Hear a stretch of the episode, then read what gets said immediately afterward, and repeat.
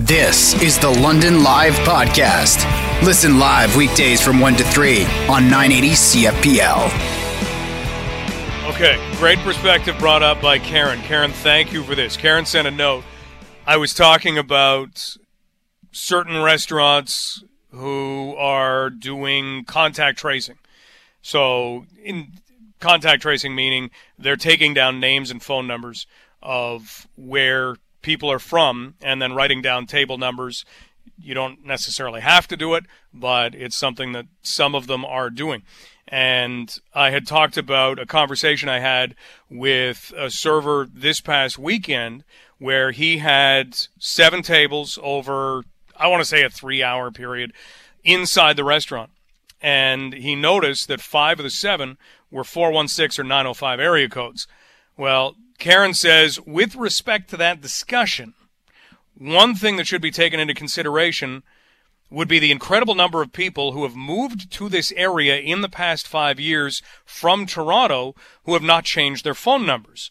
I could name several right off the top of my head. I probably had over 200 clients who have done that in the past few years alone. It may be wise to focus on their postal code rather than their area code. Just another perspective. Karen, that's brilliant. Actually, thank you. That that does make me feel a little bit better. Adds another dimension to that conversation. And that's why I said I was just kind of doing conversational research over the weekend let's have a conversation that stays within the restaurant industry right now. Carol Gates is the owner of GT's on the Beach in Port Stanley and joins us. Carol, thanks for being here. Hi, Mike. How are you? Not too bad. How are things going through these new phases? Uh, we're, they were tough at the beginning as we put in all kinds of new protocols and strategies, but we feel like we've got it now, and uh, it's going really well. Lots of customers, busy nights. Um, we're now taking reservations, but it's going really well. And 99% of the clientele are just so thrilled we're open. You know what? That's good to hear. And 99% of the clientele, maybe even maybe even more, or would it be less, or are okay following all these regulations? How's that going? Yeah. Yeah, yeah, it's going really well. I mean, the frustrating thing is we still get phone calls, people asking to book a group of 30 or 50, and it's just not going to happen. And they, they don't understand you're still supposed to stay in your bubble. But we say no and we move on and uh, keep serving people in their tables of eight or less. Carol, maybe this is a perfect opportunity to explain those rules because a lot of times we get kind of confused. We've had a lot of changes right. to things. So, with regard to booking a reservation, how big can a, a table be? So, we are taking right now eight or less because for the speed and the service aspects of a restaurant, but 10 is the max. 10 is still the max, even though outside you can have a gathering of a 100 people, but you're still supposed to stay six feet apart from anyone that's not in your bubble. And how challenging has it been to kind of keep everybody six feet apart? Does that work? Yeah, it works. I mean, we are in a very, very lucky situation where we had the beach that we could expand onto. so we've just, all of our tables are six feet apart. And for the most part, um, we're finding uh, clientele are just very respectful and everyone knows the rules. And, you know, to the previous point about people from other area codes, I would I would encourage people not to be too freaked out about that because if we as a staff and you as an individual do the right thing and wear a mask when possible, not that you're going to be wearing one when you're sitting at the table, and wash your hands frequently, even if someone were to come in who unfortunately have the virus, if you do all the right things, it should stop there. It shouldn't get passed along. So yeah. I would encourage people to do the, if you do the right thing, you won't get it even if you're exposed to it. Well, Hopefully. we keep reaching back yeah. to a study that was done in Missouri that dealt with two hairstylists and right. both had That's tested right. positive, and they were wearing masks, and all of their clientele were wearing masks, and the virus was not passed on to any person who came to visit them, and that's that's pretty close contact if we're talking that's, about hairstylists. So thank you. You were that's the second person who's now making me feel a, a little bit better about this today. Yeah. Carol Gates joining us, owner of GT's on the Beach in Port Stanley. Do you get a sense that we are getting because Port Stanley is such a tremendous tourist spot? Are we getting people from all over the place coming down, or is it impossible to tell? It's impossible to tell. It really, it truly is. And I have a number of staff members with, to, to the earlier point, I have a number of staff mem- members with 416 area codes as their, their phone number. So, and what we, we do take contact tracing, um, but we do name, time, and date of visit and a phone number. So we really don't track the postal code, um, all of that. It's just if we need to get a hold of you, we have a way to get a hold of you and it kind of works both ways that way, right? If, if you need to get a hold of somebody, this is certainly an element to protect anybody who happens to be working at a particular establishment, but it's also helping to protect everybody else, isn't it? Uh, absolutely, absolutely. But you know, we're outside in a wide open, breezy space, so we feel like we're as safe as could possibly be.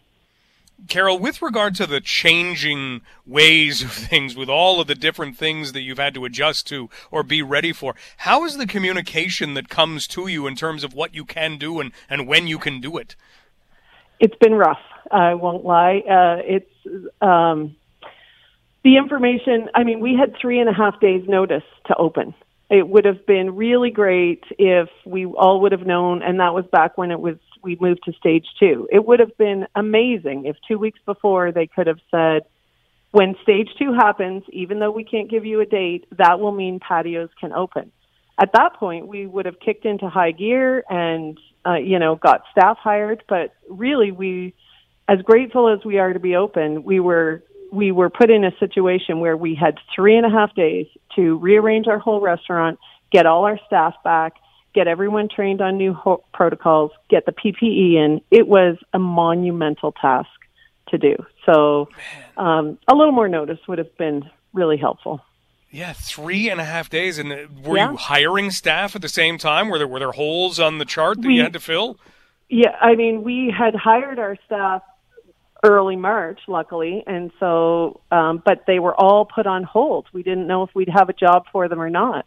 And so that Monday, when Doug Ford made his announcement that stage two would start on Friday, we had to get on the phone and start calling people and find out who was still willing, who was available. And yeah, it, it took us a few weeks to keep filling in those holes. And people worked a lot of long, hard hours those first couple weeks. Now that you've got so it in place, is this something that you can see, you know, for the foreseeable future? If you had to operate this way, this is the way you could go? Yeah, for sure. I mean, we will we will keep do, net stage three changed absolutely nothing for us. So we're going to just keep doing what we're doing till uh, till we close up at the end of September, unless something else changes. Carol Gates joining us, owner of GT's on the Beach in Port Stanley. With regard to dining inside, we've been hearing things that in Port Stanley, some establishments are choosing to just keep it outside, keep it keep it that way. Have you heard that? Uh, yeah, we have. There's uh, there are several that I can think of, or um, there are a couple that have more private rooms where they're just doing one group per room. Um, so really, you have to get in touch with each individual restaurant and and figure out what they're doing. But it's been such a beautiful summer. I don't think anybody's really hard done by eating outside. It's pretty spectacular. Yeah, we'll knock on some wood that we keep getting some sunshine. Can you imagine what it would have been like if stage two began and we had last summer or a rainy no. summer? No, I'm so grateful for the weather this year. Beyond grateful. Well, good. Let's let's hope yeah. that the sun keeps shining a little bit because you guys had to get a late start, and yeah. the restaurant industry in a tourist town that uh, yeah. that's kind of short some years, isn't it? It's very short, but you know, I I keep telling my kids and my staff, you know, it's important that we all look for the the lessons of the pandemic. And I don't know what GTs will look like less next year, but I am sure there are some things that we were forced to do this year. Um, maybe reservations, maybe seating by hostess, where we were always just first come first serve. Maybe we'll decide to keep some of those things. So it's going to be really interesting. It, you know, when a time comes where we can are able to open closer to what we'd consider normal, there's going to be some lessons from this time that we keep. So it's it, it'll be an interesting discussion over the fall and winter. Carol, thanks so much for the discussion just now, and thanks for shedding light. Is there anything we can do as guests that make things easier on employees? I would say just be patient. You know, your food might not come out as quick. Your drinks might not come out as quick. Those staff members, you know, to they they have to take the time to stop and sanitize surfaces, their hands, maybe change a mask. It takes extra time, and we're putting extra staff in place. But just be patient and enjoy the experience. And remember that three months ago you weren't even allowed to eat out. Just enjoy the ride. And if you pick a spot, stay in the spot, right? Otherwise, Stay you have to sanitize spot. all those tables. Exactly. Exactly. All right. Carol, thanks so much for the time. Appreciate it. Have a great day, Mike. You too. That's Carol Gates, owner of GT's on the Beach in Port Stanley. That is a thing. You know, it, it's it's one thing to, and Carol makes the point, and this this is kind of the thing that I, I really hope we hang on to. Three months ago, you weren't allowed to eat on a patio. You weren't allowed to eat at a restaurant. Just wasn't a thing that you could do. And now that everything kind of gets back to normal, you kind of go back to the same old, same old ways. But if you sit down in a place and go, oh, you know what? I'd rather sit over there. And then you move over there and then you think, well, you know, no, let's move back closer to where we were before. There's a better sight line or there's a better breeze or more shade or whatever it happens to be.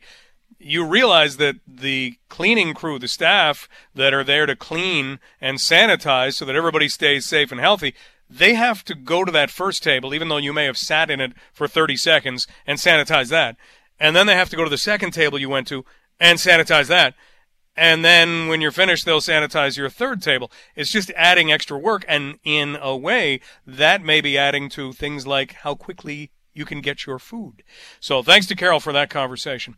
Let's take a break. We'll let you know what is still ahead on London Live when we return. We are getting set to go to Queen's Park and hear from Ontario Premier Doug Ford. And there is a lot of conversation going on with regard to Toronto and when they will move into stage three. And it doesn't look like it's going to happen anytime soon. But I want to go back to my earlier point that I led off with. I was kind of just doing some research over the weekend, talking to people, knowing that we were going to be talking about restaurants. And maybe I'm way off. Maybe I'm way off that we aren't seeing as many people from out of town or that it isn't really that big an issue. As Carol says, if everybody does things right, there shouldn't be that big a risk. And that's kind of where we've got to get to. Everybody doing things right. But that we've got a lot of people who have moved here. Just ask LSTAR, the London St. Thomas Association of Realtors, how many people have moved from the GTA to southwestern Ontario and now live here and probably haven't changed their phones. So yeah, area codes doesn't necessarily mean people are taking a two hour drive just to have a cocktail in the sun. I like it. The sports world is about to become a very different place, and here's hoping everything goes according to plan. Nothing's been perfect yet. The National Football League players are either tweeting or posting on Instagram every day that they want more in terms of information about policies and making sure that they're going to be safe, that they know how things are going to go in training camp. They don't have that yet. And in Major League Baseball, there is going to be flying around. There will not be Blue Jays games in Toronto. They're not going to play those. So the Blue Jays need a home before Friday night. I don't think we can offer up our backyards because a few players have said they don't really like the confines of Buffalo and the AAA stadium there. That's a beautiful stadium. That's a really nice stadium. But no, they want major league facilities. Clubhouses aren't really big enough. So there are still a lot of things that are big question marks in the sports world. But at the same time, we've got individuals who have been able to look at this pandemic and say, okay, how can we make this work? And there's something that our next guest has been doing that seems to fit quite well within the pandemic. And although he's not in Barbados, as was the suggestion by Barbados. They're putting together a program where you get a 12 month visa, and if you work from home, you can work from there. Work tourism, it sounds like.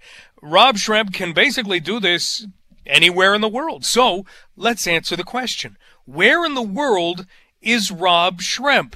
He joins us now. Schrempy, how are things? Hey, Stubbsy, how you doing, buddy? I'm great. in- so I am in Vienna, Austria right now, working with Yeah. uh, top five ranked draft pick Marco Rossi. Very nice, and too bad you couldn't be in a prettier city. I mean, uh, it's too bad that, that you have to look at you know gray walls and square buildings. How beautiful is Vienna for anybody who's never been there? It's yeah, it's amazing. The the architecture is amazing. The, the history of the city, it's, it's absolutely beautiful. Um, you know, great great dining, lots of stuff to see. The shopping's amazing. Um, really cool culture here. So it's uh, I got some time when I played in Salzburg. My wife and I would visit here, so it's good to get back. And then in this capacity, it's, uh, it's really fun to get back. Do you have a spot that you call home on this planet, or are you kind of bouncing around all over the place? That's a fair question. Right now, we call Latvia uh, Riga, Latvia, is our home home base, and and we're kind of we set up shop there in May, and we're just uh, yeah, that's where we are now, and back where my wife's from, and uh, getting our putting some roots in there and, and start our life out. Well, you're working with a guy in Marco Rossi who's one of the most electric players. He's got a little Rob Schremp in him, I'm sure you've noticed, but one of the most electric players in junior hockey. So tell us a little bit about what you are doing in terms of coaching and how it kind of fits in okay with the lack of hockey that we've had in this pandemic. Yeah, so, you know, I built the, my partner and I built the 44 Vision hockey platform, and what we're doing is essentially going in through players' video, their video, and, and, and inserting our knowledge and experience into that, and showing them the fine details on how to execute in those situations. Uh, so you know, this it's just something where we kind of we started with that, started doing it with some pro players, had some great results, had some great feedback, and then from there built out a team of 32 coaches um, on the men's and the women's side. Teamed up with Danny Syvret. Um, you know, obviously playing with Danny, having a great great success with Danny at the Memorial Cup years in London, and then even in pro, we we got together. He's a great hockey mind, so having him on the platform was a no brainer. And uh, guys like that, and on the women's side, we have six Olympic women team members uh, as for the women's game. And what we do is just insert that knowledge into the game and help them through their game scenarios and execution. So it's somewhere where we can bring that resource anywhere that anybody has game film.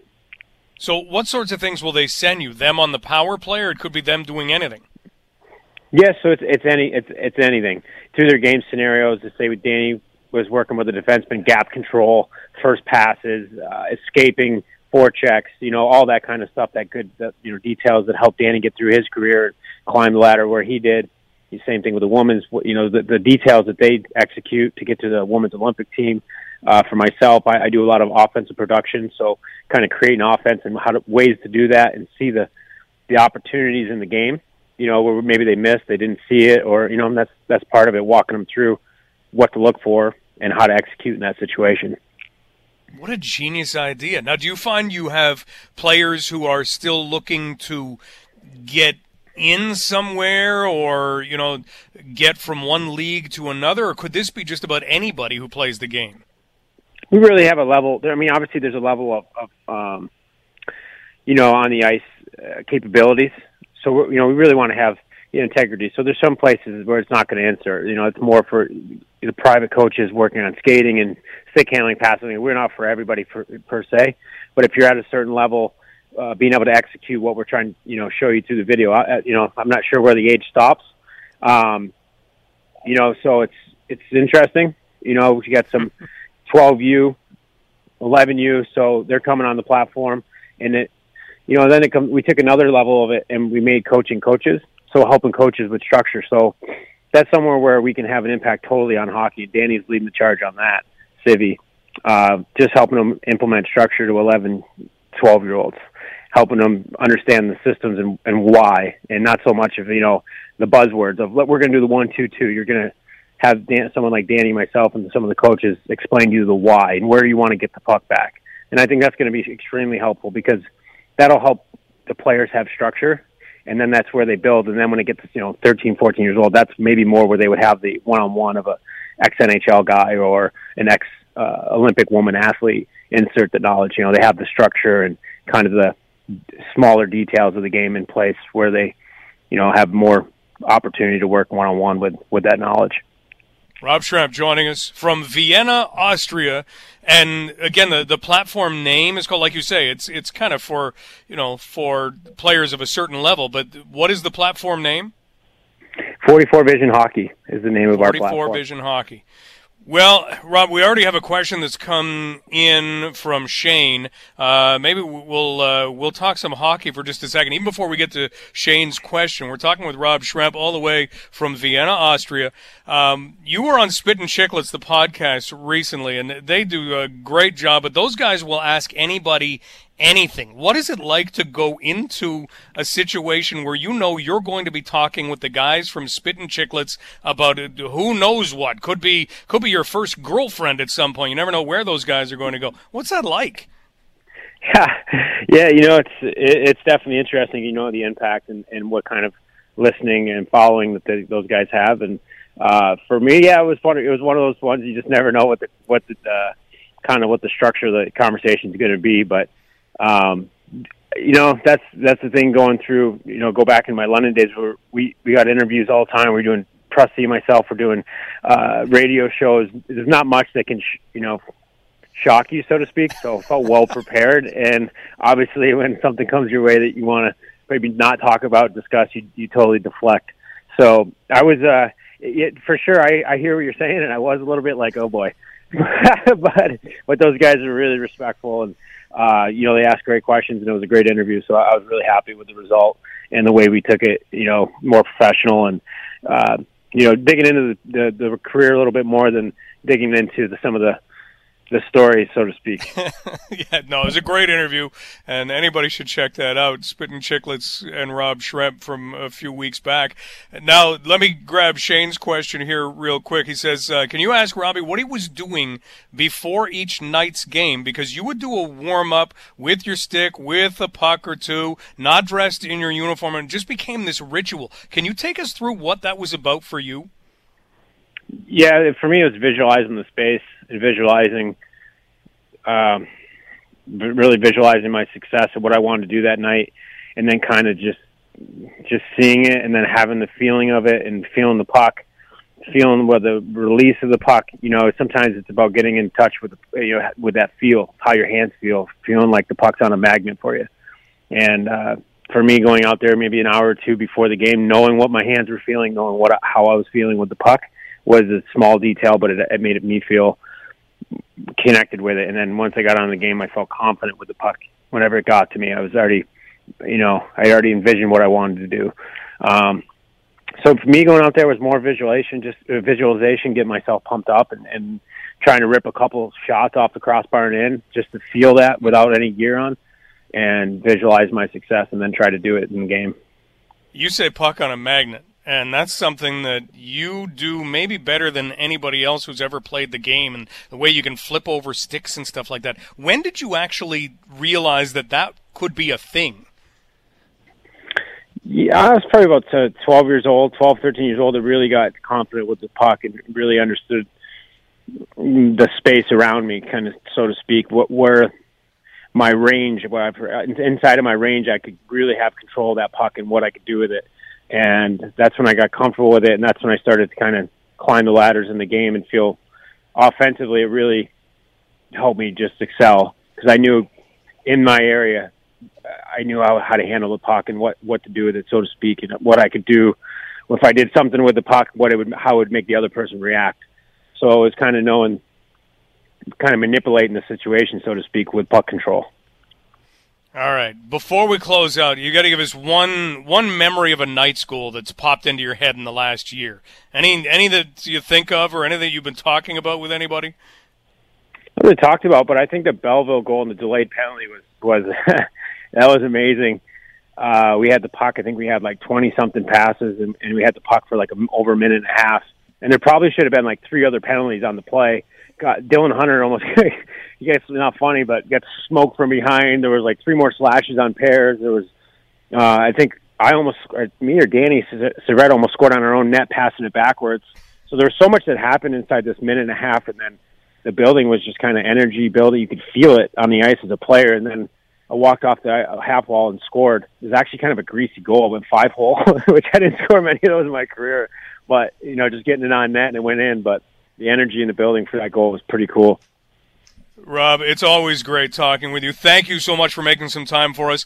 Uh, try to enjoy Vienna. Uh, I know it'll be tough, but uh, but try. Thanks, Dudley. Okay, take care of yourself. I appreciate it. Ciao. That's Rob Schremp. Be safe. That is Rob Schremp from the London Knights, now with 44 Vision Hockey. I mean, this is a brilliant way to do things where you get people to send you video and you've got you know, extra eyes to look at it for a player who is maybe, you know, trying to make it back to a league or trying to make it somewhere. you know, trying to get to the NHL. Amazing staff that he's put together. Martin from Reliance Home Comfort says it's going to be an hour before we can have a hot shower. So I can't promise hot showers. So it's still cold showers. Get your cold showers. I can offer those for another hour. In the meantime, we get to talk about coming on down. You ready for this? The Pride is Right trivia contest has been going and we get an opportunity to find out what that is and talk about something really unique that has become a part of this year's The Pride is Right trivia contest.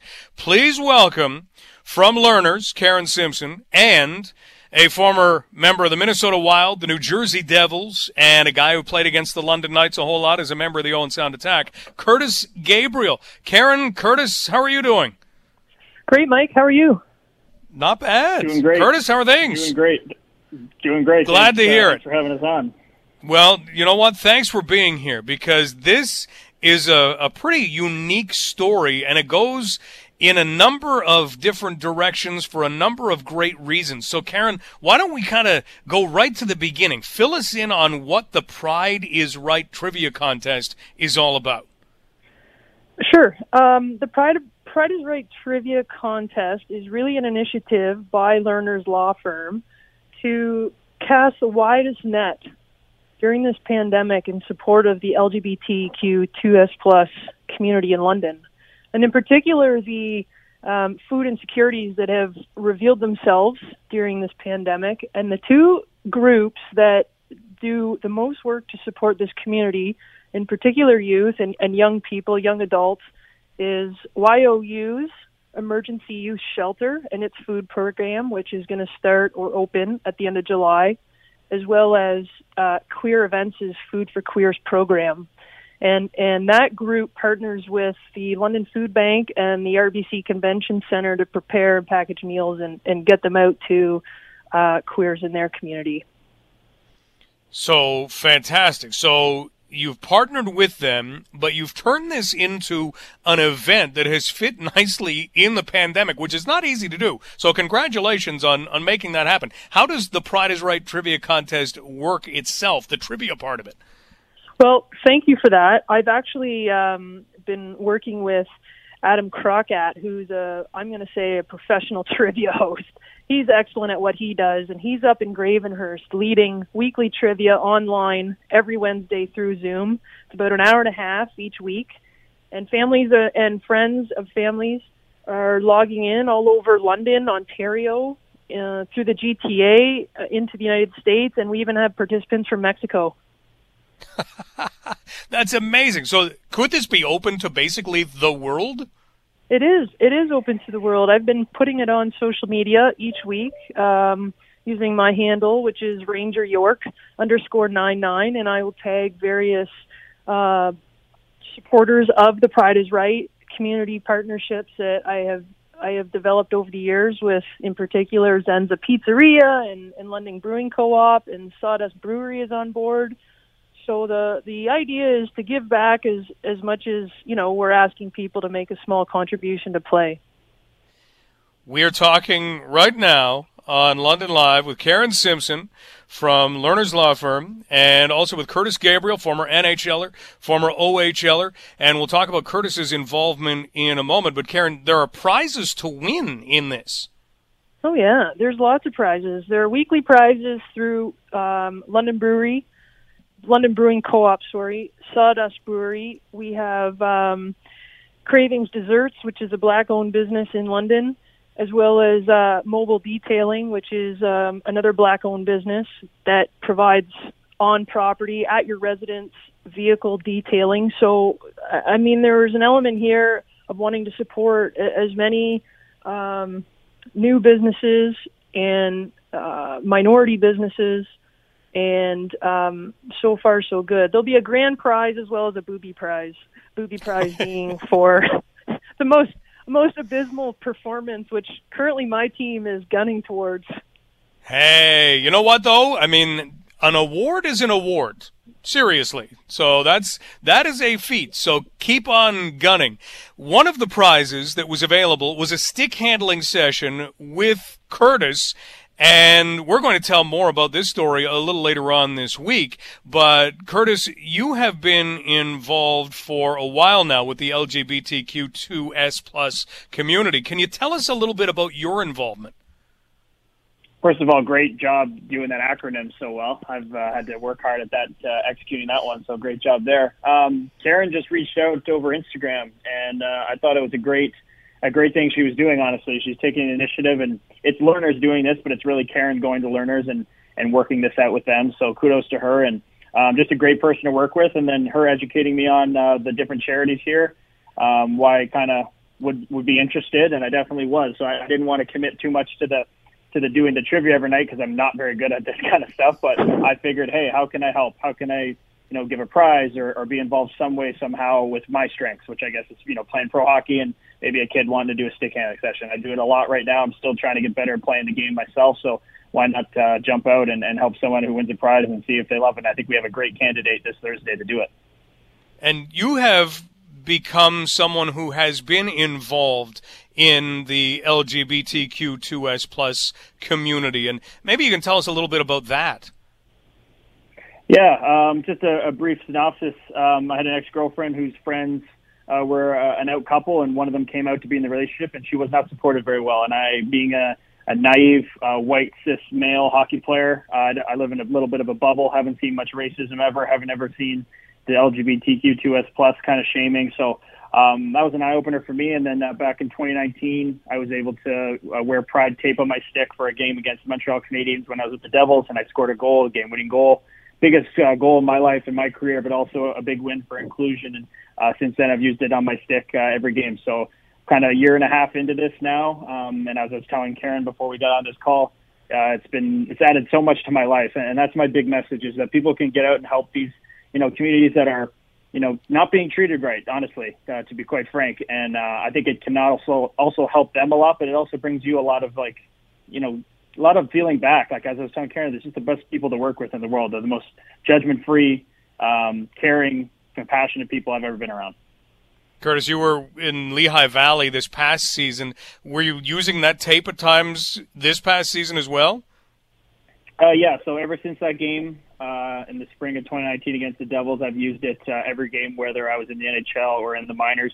Uh, it's always been on my stick. It'll be on my stick when we stick handle this Thursday. And uh, as long as I, as long as Pride Tape, Jeff McLean, Dean Petrick, and Dr. Kristopher Wells supply me with that tape, I'll have it on my stick. That's for sure. That's fantastic. We're talking right now with Curtis Gabriel, who has been with the Minnesota Wild, the New Jersey Devils, used to play for the Owen Sound Attack. We won't ask you about any Knights Attack stories this time around, maybe another time. But Karen, let's talk a little bit about someone who is going to benefit from a little stick handling session with Curtis. Well, that's really the focus here is to try to uh, bring this community together, in particular youth in the community. Um, this little guy's name is Cullen Kutarba, and he is uh, a Londoner who's played hockey now for three years. This was his third year. He, he absolutely loved it. He's been playing house league. He socially transitioned in his classroom last year and was and very supported by his classmates. He's got a very supportive and loving family. And at the same time, I know that there are a very high percentage of youth that drop out of sport, including hockey, when they get to their teenage years or when hockey becomes that much more competitive and they don't have, you know, the same sense of inclusion that they may have had when they were younger. So this is an opportunity for Cullen to, I think, you know, maybe show off some of his skills for Curtis, but to also get uh, some reinforcement that he's accepted and a, a pretty talented pro hockey player is only there to encourage him and make him feel like it's okay and um, the changes that he's gone through are are accepted and and uh, it could be a really transformative experience for him. And what a great story! Simply because of that support that is there, because of that acceptance that is there. Wow. Yeah, Cullen actually said to me, or sorry, to his mother, who who's been wonderful to to meet and get to know. They're they're very supportive and have been a part of this little initiative every step of the way. So there hasn't been any surprises. And as I said, it's been nice to get to know them. She told me, Cullen's mother, Vicky, that he, he was he was really concerned that maybe Curtis wouldn't have enough tape for for their outing for the for the stick handling session, and wondered if they could you know scoop some up before a week rolled around, which which it's obviously happening this Thursday. So he's pretty excited. Um, I'm sure he's got some practicing that he's been undertaking. I think it's maybe like Christmas in July for him. No doubt. We're talking with Karen Simpson from Lerners and Curtis Gabriel from the Lehigh Valley Phantoms and the Philadelphia Flyers organization. And we are talking about Thursday and stick handling. So, you know, Curtis, when, when somebody gets set to, to do a stick handling session, you mentioned you've been doing a few of these. What sorts of things do you hope they get, they take away from it? Well, first and foremost, like Karen said, that, uh, that he's going to be included in sports. Uh, no matter what he decides to do, we're judging people here on their character, on their kindness, on their compassion, on, on what they bring to a team, and not about who they want to love or who they want to be. Uh, that shouldn't be anybody's business, quite frankly, in my opinion. So, reinforcement from there, but also, uh, you know, I love the game just like Cullen does, and uh, I, I think I have a lot of experience. Uh, he's 10 years old. Uh, I was playing since five, so 27 years old now. I've seen a lot. Uh, I'm a very open-minded person, so I'm always trying to get better. And definitely try to translate some of the things I've been working on as a you know 27 year old pro hockey player to a 10 year old and give them some tips that I wish I was taught at that age. Well, thank you for that. Thank you for your involvement in this, Karen. Thank you for your initiative. This is fantastic. The Pride is right. If somebody wanted to still join in and take part in the Pride is right, how do they go about doing that, Karen? Absolutely. They can still join. There's two weeks left this Wednesday and next Wednesday at 7 o'clock they can um, click on the link through my Instagram account, which is Ranger York underscore nine nine. They can find me on Facebook. My Facebook page is public. I've posted the link there, um, and and really those two places will will get them to the Eventbrite link. Well, we really appreciate the time you two have taken for us today. Karen, all the best. Stay safe. Curtis, I hope we see you back on the ice very, very soon in a uniform playing some pro hockey. And, uh, and please keep safe as well. Thanks for having me. Thank Mike. you, guys. Take care. That's Bye-bye. Curtis Gabriel and Karen Simpson. Karen is with Lerners. And Curtis, you may remember from his time as a member of the Owen Sound Attack, if you're a junior hockey fan, and he's gone on to play pro with the Wild and the Devils, and in both the National Hockey League and the American Hockey League as well, and is going to be hanging out with Cullen this Thursday as part of the Pride is Right. And Cullen is somebody who has transitioned, and it winds up being a very positive story. One of those ones that we can't hear enough. Remember, pride should continue. If we can, we can find a way. Can we have it continue all year? Don't put an end. 2020 doesn't have enough positive stuff, doesn't have enough good energy. Pride always provides both of those things. We need it to keep going. Just into December, we'll do winter events. I know they have winter pride. We'll start them early. You've been listening to the London Live podcast. Catch the show live on weekdays from 1 to 3.